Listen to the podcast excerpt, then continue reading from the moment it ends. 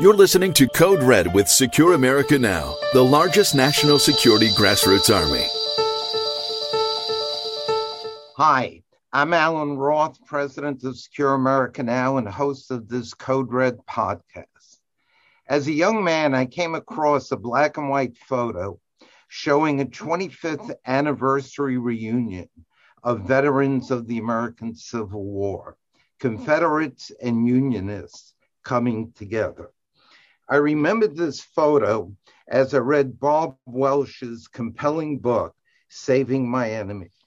Bob describes the coming together of two former World War II adversaries, American Don Malarkey and German Fritz Engelbert.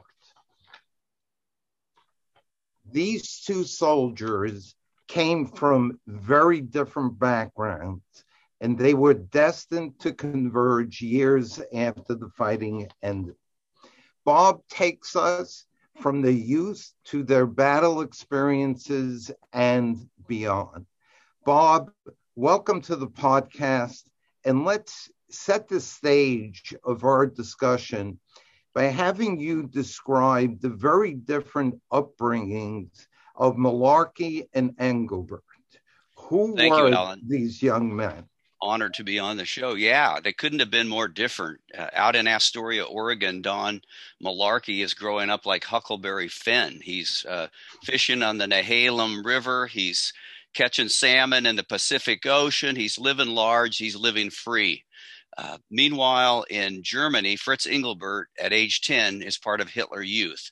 He's indoctrinated um, uh, week after week, day after day, uh, so much so that there develops friction between him and his father. His father is not a fan of Adolf Hitler, and um, uh, the young man knows that his parents are aiding a Jewish uh, butcher down the street, and uh, he is very um, uh, tempted to turn them into Hitler Youth because he knows it will um, increase his prestige. He, he, will probably get a bump in ranking, and it's the right thing to do because the Jews are uh, are disfavor. They are they are the ones who started World War One, and and they are they are the enemy in essence. And so um, they they the the upbringings could not have been more different. He wanted to be one of uh, Hitler's uh, chosen few Waffen SS uh, soldiers, and they both end up being engaged in the Battle of the Bulge. Can you um, explain what occurred there?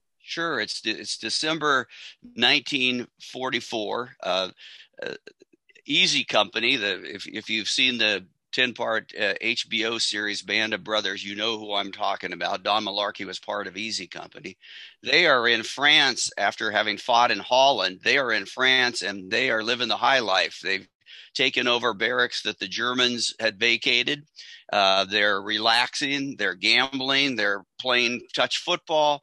Life is good in December of 1944 until December 16th when they hear that the Germans are throwing one last uh, counteroffensive at, at the Allied forces, and they are uh, making some deep inroads inroads into the to the Allied lines at at Bastogne, um, on about a, a 75 mile stretch along there. So the 101st Easy Company, are, they're called into duty, you know, and and thrown up into the the, the snowy woods of Bastogne, Belgium, and uh, that's when at one point Fritz Engelbert and Don Malarkey are fighting within five miles of each other.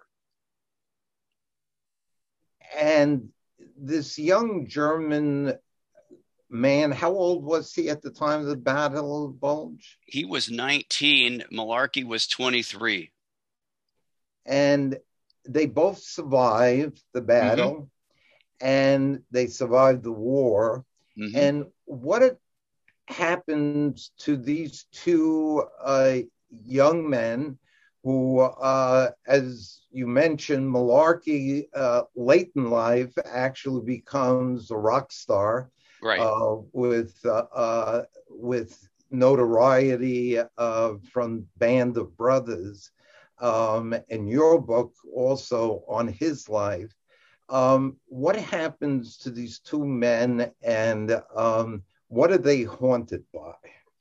Well, both of them return to very different situations. Don Malarkey uh, returns to, um, if not ticker tape parades, uh, a warm welcome, a country that is thriving economically, a country that is excited to get on with life after the war. Uh, meanwhile, in Germany, Fritz Engelbert turns to a uh, defeated country a divided country, a country that literally has no government, um, and he re- he returns to the uh, the shame he felt of having been a pawn of Adolf Hitler, because after the war, uh, when he understands what Hitler uh, was doing behind the scenes, uh, killing over 11 million people, for example, um, he doesn't re- he doesn't try to rationalize that. He he feels guilty about it. He feels intense shame, and it, it's extremely stifling to him what Don Malarkey has in common with with Fritz is uh, a, a, sense of guilt, although for different reasons. He feels guilty for having killed so many German soldiers, including a 16 year old um, just outside of Bastogne. Um, he feels guilty because um, of the 150 men uh, in Easy Company. Uh, only 25 came home without either just came home alive without even been wounded or, or killed. And so he's got survivor's guilt as well. So what they have in common after the war is this is souls that are racked by what they saw and what they did and what they felt.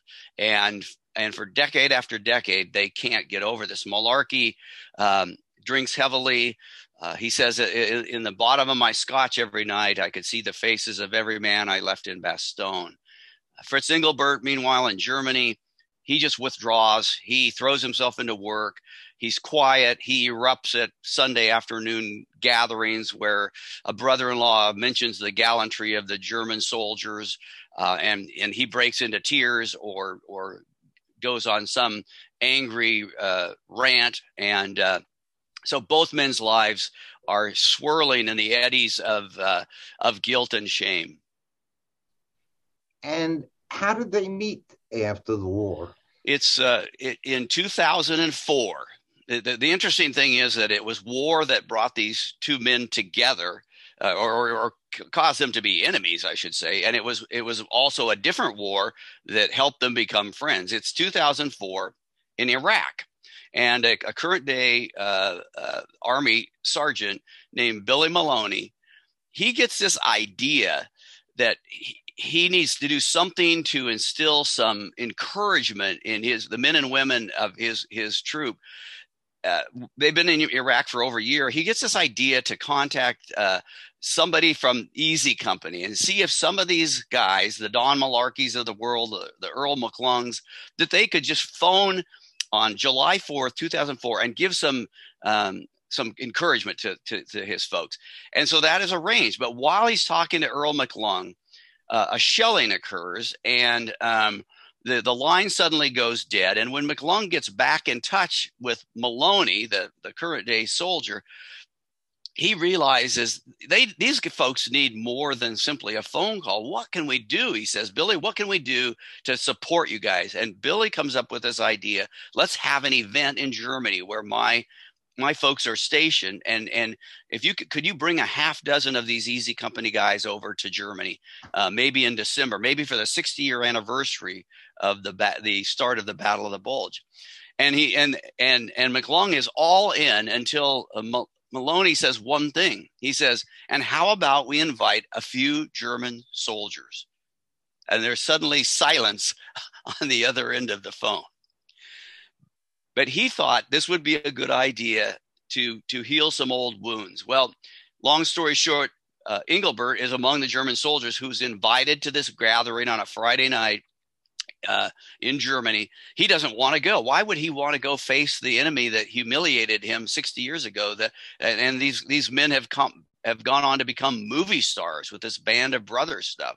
He doesn't want to go, but his sons have seen their father so racked by war that they think the only way that he's going to get over it is if he faces it.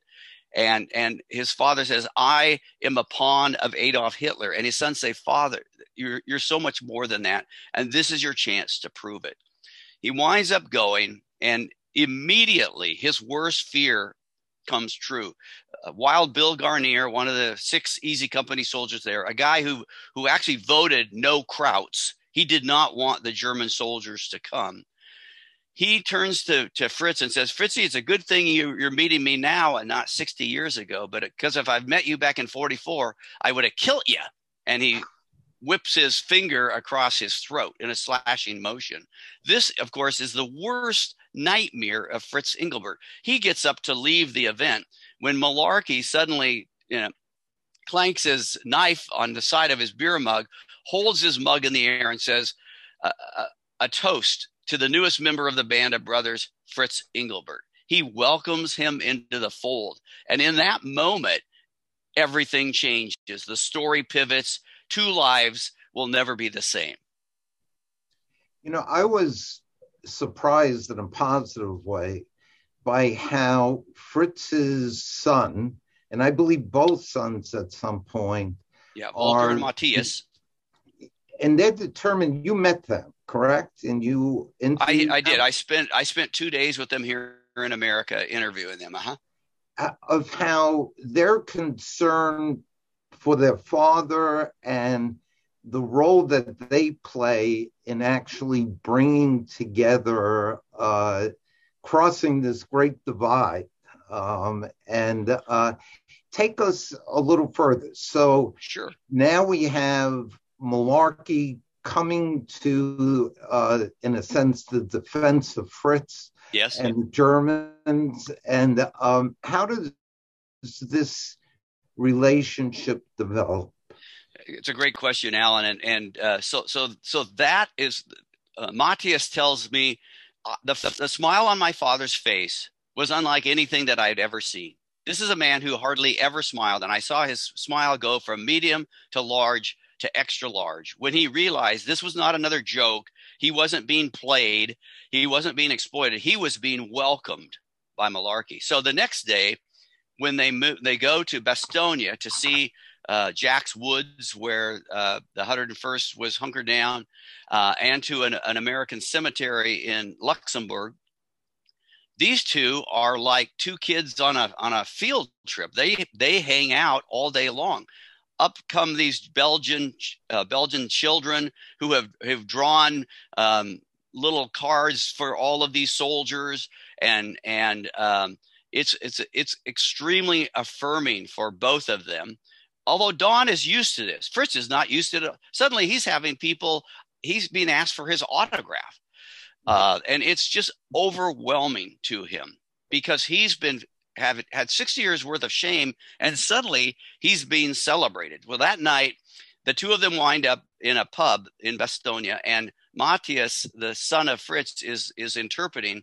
And they sit down over a couple of beers and they start sharing their stories and they realize that both of them have lived very similar lives in terms of their souls having been ripped apart by World War II. And at one point, uh, Fritz says to Don, "You know what? You you had no choice. You know, you were in Hitler Youth. They they they they foisted a gun into your hands and said, "Go fight. Forgive yourself, Fritz. It's not your fault." And Fritz, a while later, when Don breaks down, says, "My friend, the same thing to you. It was not your fault either. You had no choice. And so, in that moment, which was full of tears, which was um, full of a vulnerability that you don't normally see with World War II generation men, Matthias just sitting there, unbelievably moved by what he has seen. And by the end of the evening, these guys are our best of friends, and they meet two other times um, once again in Germany, and then both of their entire families gather in Bastogne. Uh, and, and then Marianne, uh, Don's daughter, invites the two sons of Fritz to America, 2017, to an Easy Company reunion. Now, imagine this these are the sons and daughters, the nieces and nephews of Easy Company guys. They've been having a reunion for 60 years. And suddenly, unbeknownst to anybody there, Marion didn't ask permission. She she she invites these two soldiers, ger- sons of German soldiers, show up, and she doesn't know what the reaction is going to be, but it's amazingly positive. They're welcomed. Um, there's a sense of forgiveness, uh, reconciliation, and so the story kind of has this happy ending that that not only do Don and Fritz heal each other and sort of save each other's lives, that's the name of the book, Saving My Enemy, but they're they pass on that that kinship to the next generation. And again, it's the rare war story with a happy ending. You know, uh, on my first trip to Normandy with my wife, um, we took uh, some nieces and nephews, and um, and I hired a guide because I especially wanted the um, the children to get the most out of this trip. And the guide, to my surprise, actually took us to a German cemetery along with the Allied cemeteries, the American and the British cemetery. She also took a side trip to a German cemetery in Normandy. And uh, just going into a cemetery like that was, I mean, it was an experience I had never even thought of. Mm-hmm. I cannot actually imagine what it must have been like for both the Germans and the Americans in your story um, to come together. But I think a lot of it has to do with the generosity of spirit, especially among the Americans. And I think one of the reasons why we had tremendously successful conclusions to World War II with Japan and with Germany is because America was determined to actually take this victory and bring former adversaries to become friends. Do you have any thoughts on that? Yeah, I, I think that I think what impresses me about this story is that is this sense of humanity that Alan, I think you're referring to, and and part of it is that we I don't know about you, but when I grew up and we were playing combat, um, the Germans were always this faceless enemy. They were just the bad guys, right? They were like the the team that always played the Harlem Globetrotters. right. Nobody nobody knew their names. Nobody cared about it. They they weren't. But but as I start researching this book and I start reading some of the 300 letters that Fritz Engelbert wrote home to his mother and father, and I realized that he prayed to God every night in, in his foxhole, just like Don Malarkey did. You suddenly and and that uh, that he wanted the war to be over he he was what he thought was going to be a grandiose experience quickly soured into a, uh, a horrific experience. And so what i realized and I, I have to admit it that i had a very short-sighted view of these people the germans and, and i didn't ascribe a lot of humanity to them. And i think what don and fritz do when you sit down over beer and look somebody in the eye you suddenly it's, it's very easy to to uh, demonize our enemies if we never engage them in conversation, if we never look at them, if we never learn about them and consider that they're really not all that different than we are. Do they look at the world differently? Yeah, they do. Um, and yet there's so much that we have in common. And I think that's that's what enabled Don and Fritz to uh, get beyond the idea that you know I, I'm supposed to hate you. You were my enemy. Um, was this idea that no, you're a, you're another human being. You have sons. I have a daughter. Uh, you have a wife. I have a wife. You've got a life. I've got a life.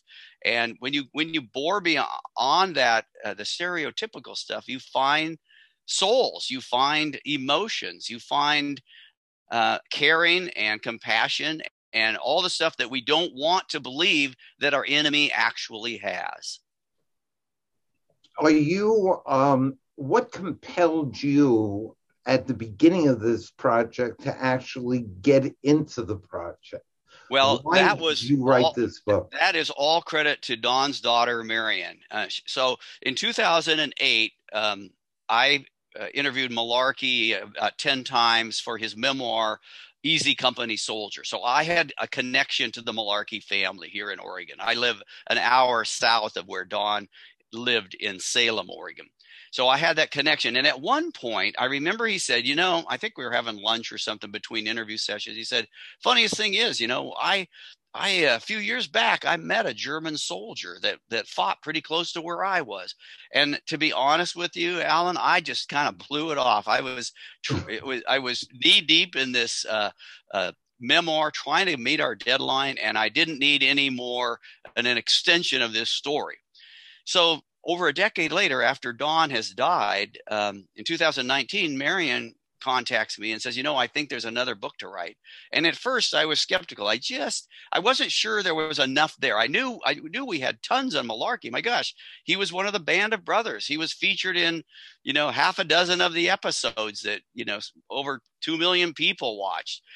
On the other hand, you've got Fritz Engelbert, and I thought this is not going to be fair. We're we're not going to be able to learn the life story of Fritz Engelbert in the same way that we were able to learn the story of, of Don Malarkey.